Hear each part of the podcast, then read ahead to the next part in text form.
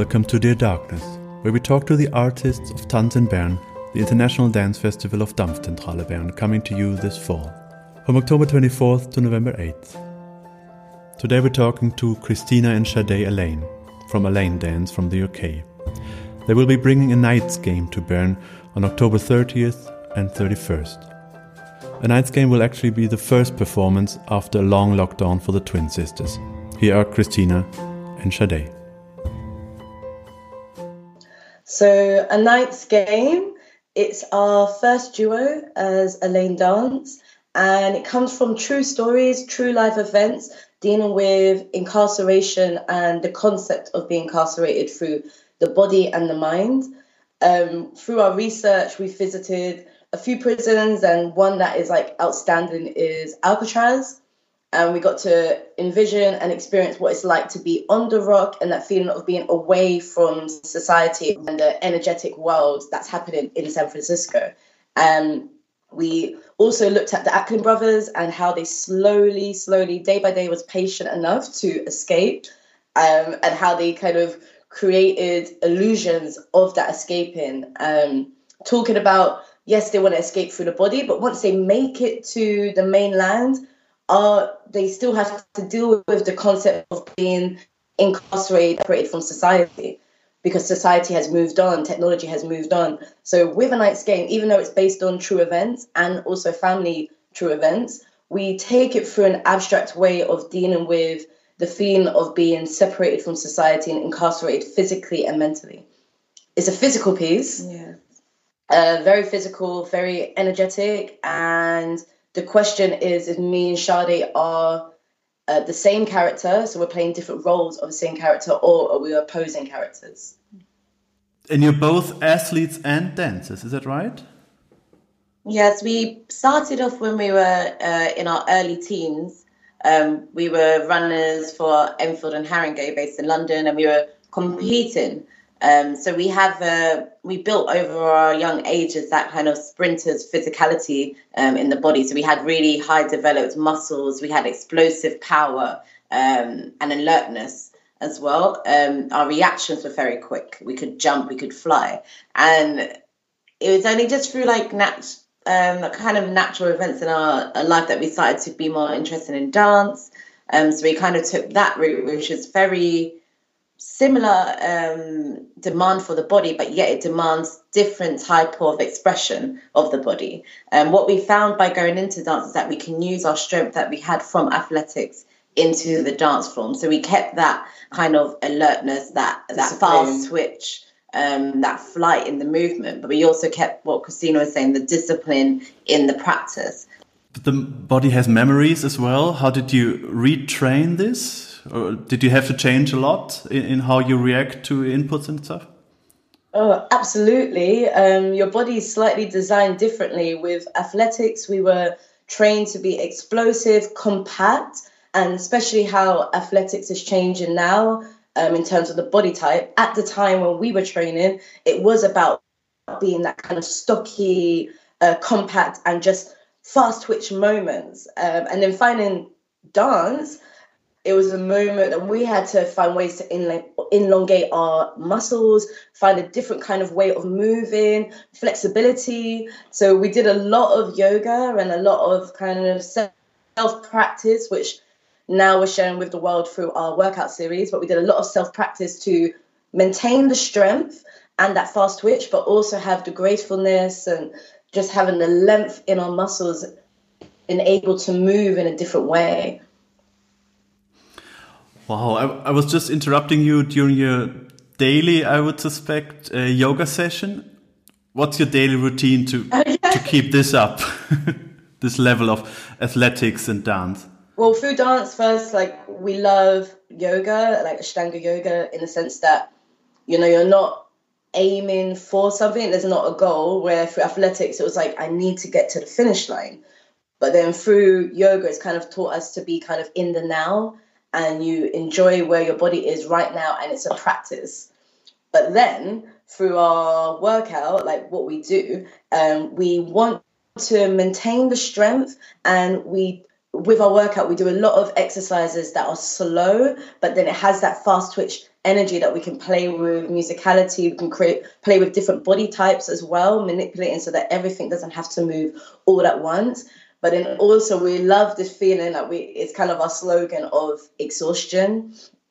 And we like to push our body kind of to the limit where you can slowly increase the increase the stamina, increase the level where you are now. And it happens slowly when you get into that state of exhaustion. How can you push on? How can you go further? Yeah, so our daily practice is usually that we'll do yoga and then we'll move on to our uh, Elaine dance, Elaine Sisters workout, which is kind of devised of 10 exercises to get us into the right state for um, whatever the work is of that day. And also it's just consistency because every day, well, a bit different now because we're um, everyone's in lockdown, but our usual um, routine would be that one day we're traveling, one day we're teaching, one day we're performing, next day we're traveling. So it's very different each day. So to have that consistent yoga and Elaine Sisters workout, at least we have that is solid, and that's going to be the same every day. So our body is still maintaining its strength, kind of eliminates injuries um, and weaknesses in the body. Yeah. Yeah. Did that change due to coronavirus, or I mean, do you live together? So you have your household and you're yeah. sticking together. yeah, we're in the same social bubble right now. Yeah. I mean, yes, it changed because um, you know we're not we're not as physical because some days we'll be dancing for like six hours, eight hours, or but again, like Sade said, our days change because some days we'll be traveling, so then you're not moving at all.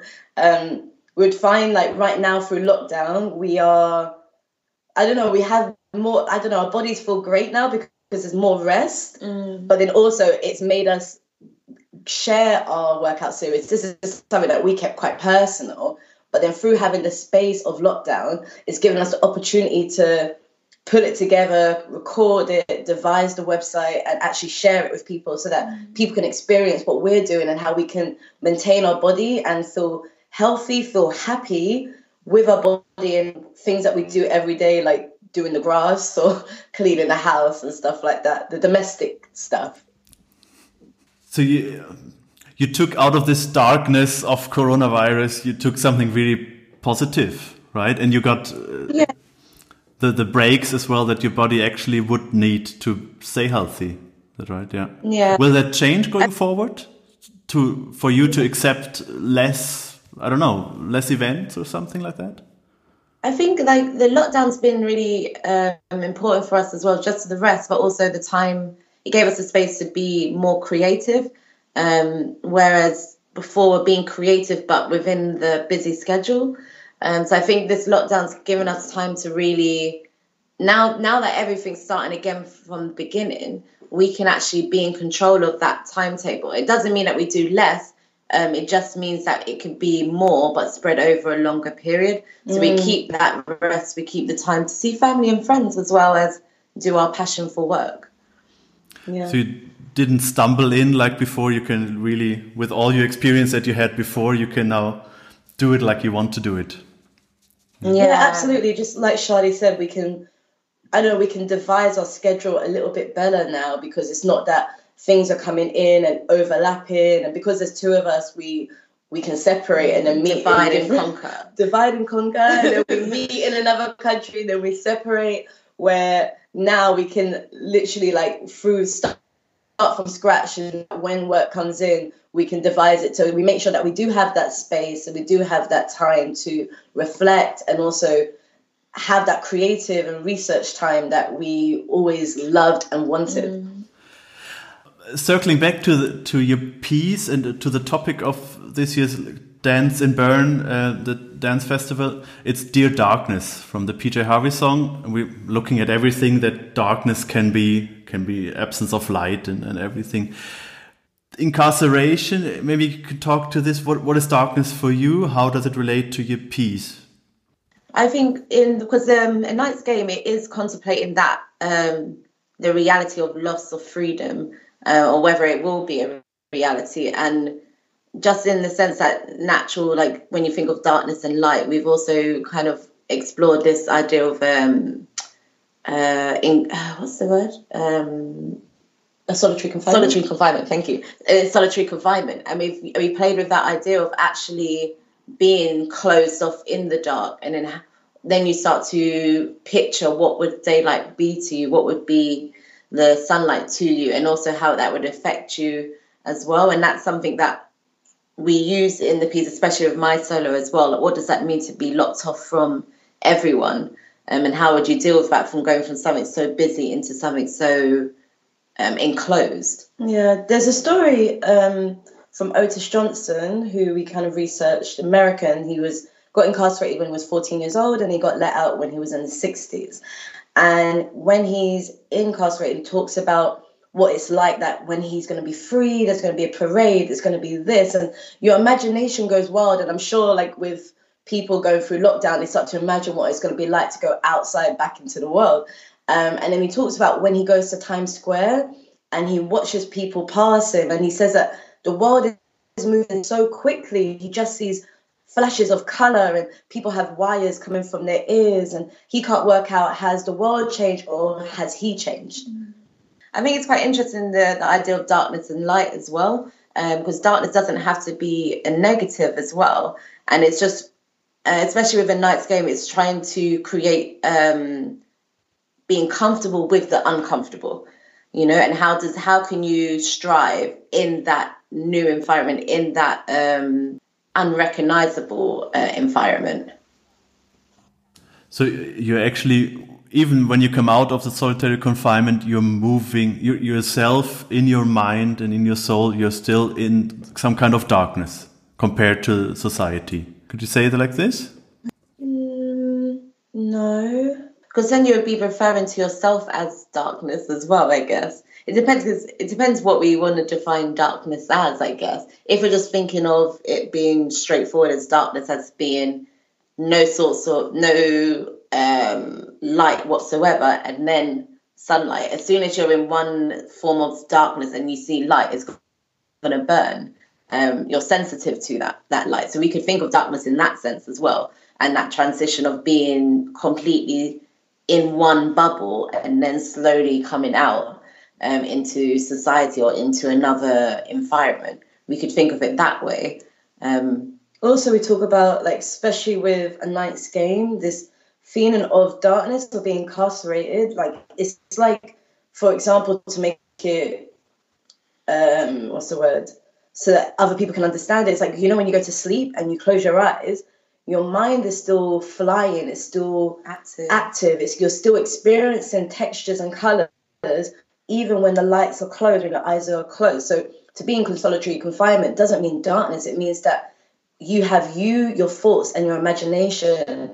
So when you come out of that solitary confinement, you are a different person. You've evolved, and it's how you evolve and have to deal with what's happening now within the light, within the the reality happening now.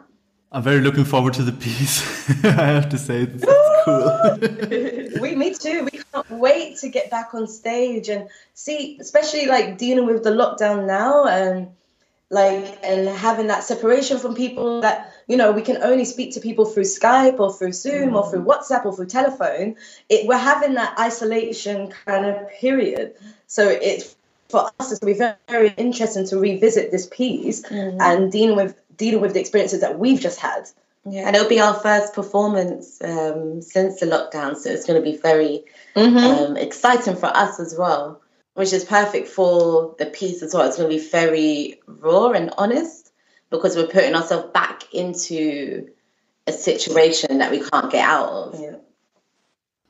My last question is really about um, what inspires you now. What people, TV shows, musicians, music? What are you listening on a loop, or what is something that that you can't get out of your head at the moment?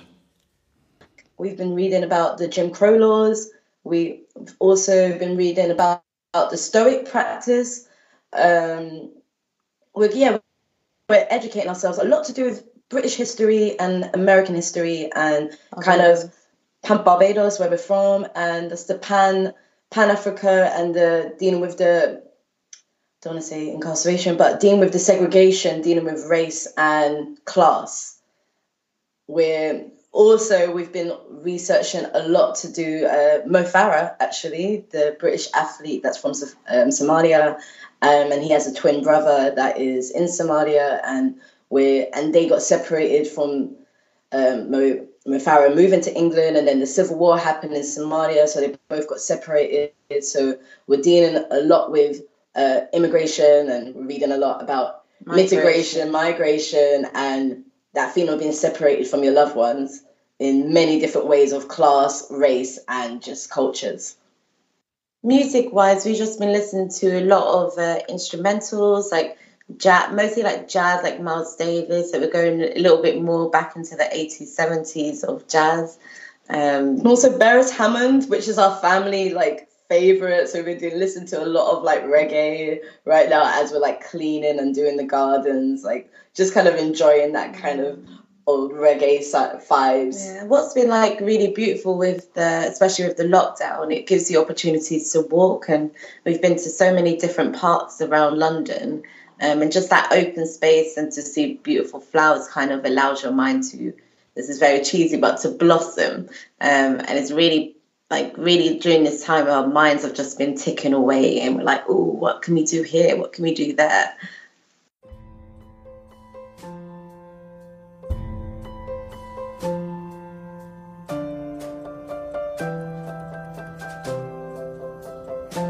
That was Dear Darkness, where we talked to the artists behind Tanz in Bern, the international dance festival of Dampfzentrale Bern from October 24th to November 8th. You can buy tickets and find more information on tanzinbern.ch.